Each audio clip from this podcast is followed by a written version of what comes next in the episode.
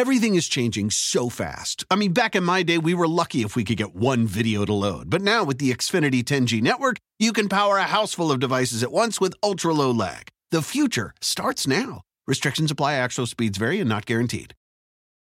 1, 2, 3, 4. Those are numbers, but you already knew that. If you want to know what number you're going to pay each month for your car, use Kelley Blue Book My Wallet on AutoTrader. They're really good at numbers.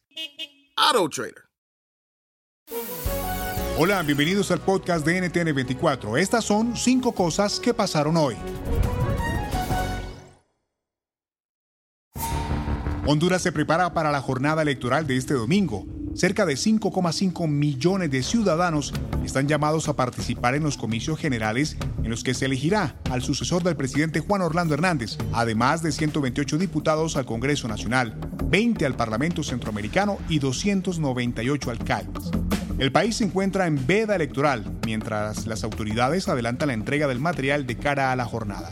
La alta comisionada de las Naciones Unidas para los Derechos Humanos, Michelle Bachelet, expresó su preocupación por la violencia política que vive el país y que ya dejó 29 fallecidos. La reflexión en voz de Raúl Pineda, excongresista y analista político. Ciertamente, si gana el partido de gobierno, es muy probable que la oposición no acepte como válido ese triunfo. Son las elecciones más observadas en la historia de nuestro país.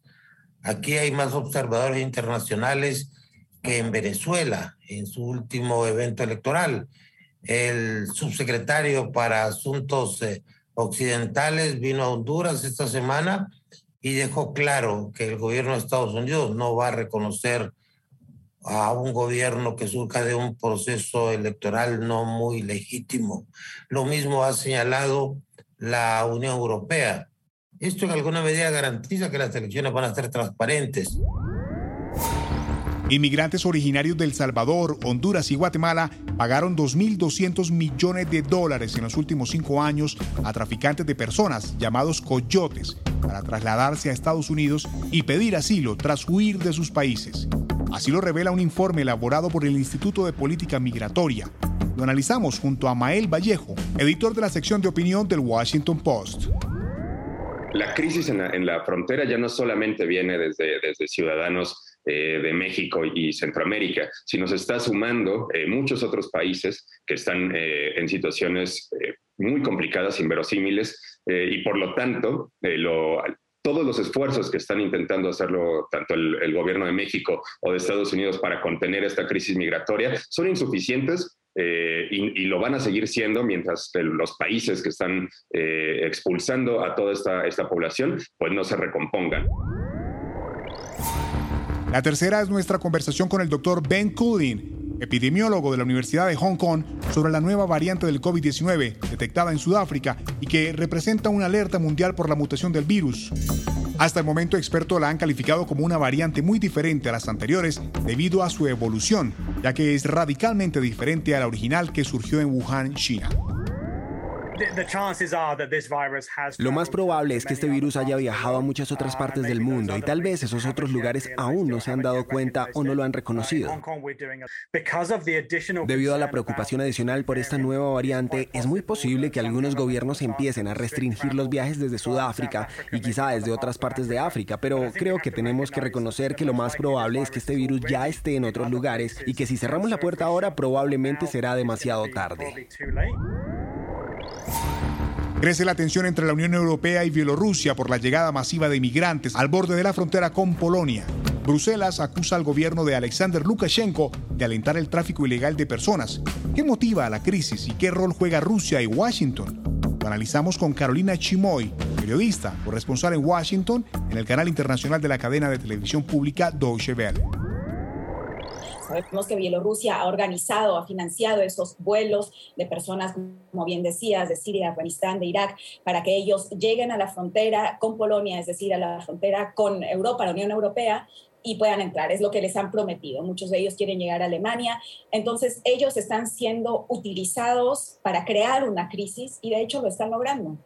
Washington también empuja siempre que fue a Bruselas y a Berlín para que se desaten un poco de Rusia, sobre todo en el tema energético. Nord Stream 2, esto ya va muy lejos, es uno de los gasoductos, por ejemplo, que está también en el centro del conflicto. Sin embargo, Berlín y Europa necesitan también dialogar con Rusia porque están mucho más cercanos que Washington y Rusia.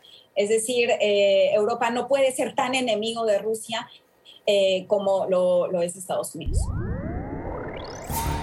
Terminamos con la magia de la película Encanto, la nueva cinta de Disney inspirada en Colombia, que logró conectar con el público y se prevé que llegará a convertirse en un clásico. Hablamos con Edna Liliana Valencia, destacada periodista afrocolombiana y consultora para Disney en temas de inclusión y diversidad. Walt Disney conformó casi que un fondo cultural, un grupo llamado el equipo de Cultural Trust, de confianza cultural, que le iba a permitir a ellos diseñar un mundo, un país animado representando a Colombia, con la confianza justamente de estar representando correctamente a la cultura colombiana.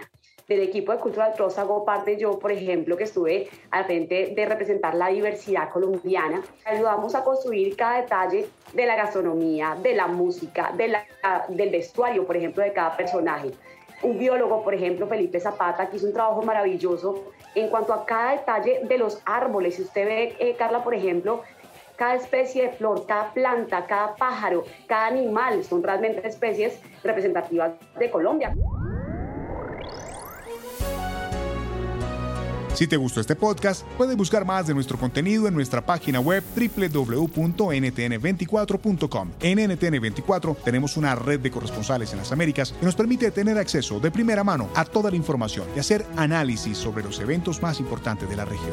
Qué gusto estar con ustedes. Mi nombre es Hugo Vecino, @HugoVecino en Twitter. En el podcast de NTN24 te informamos y te acompañamos.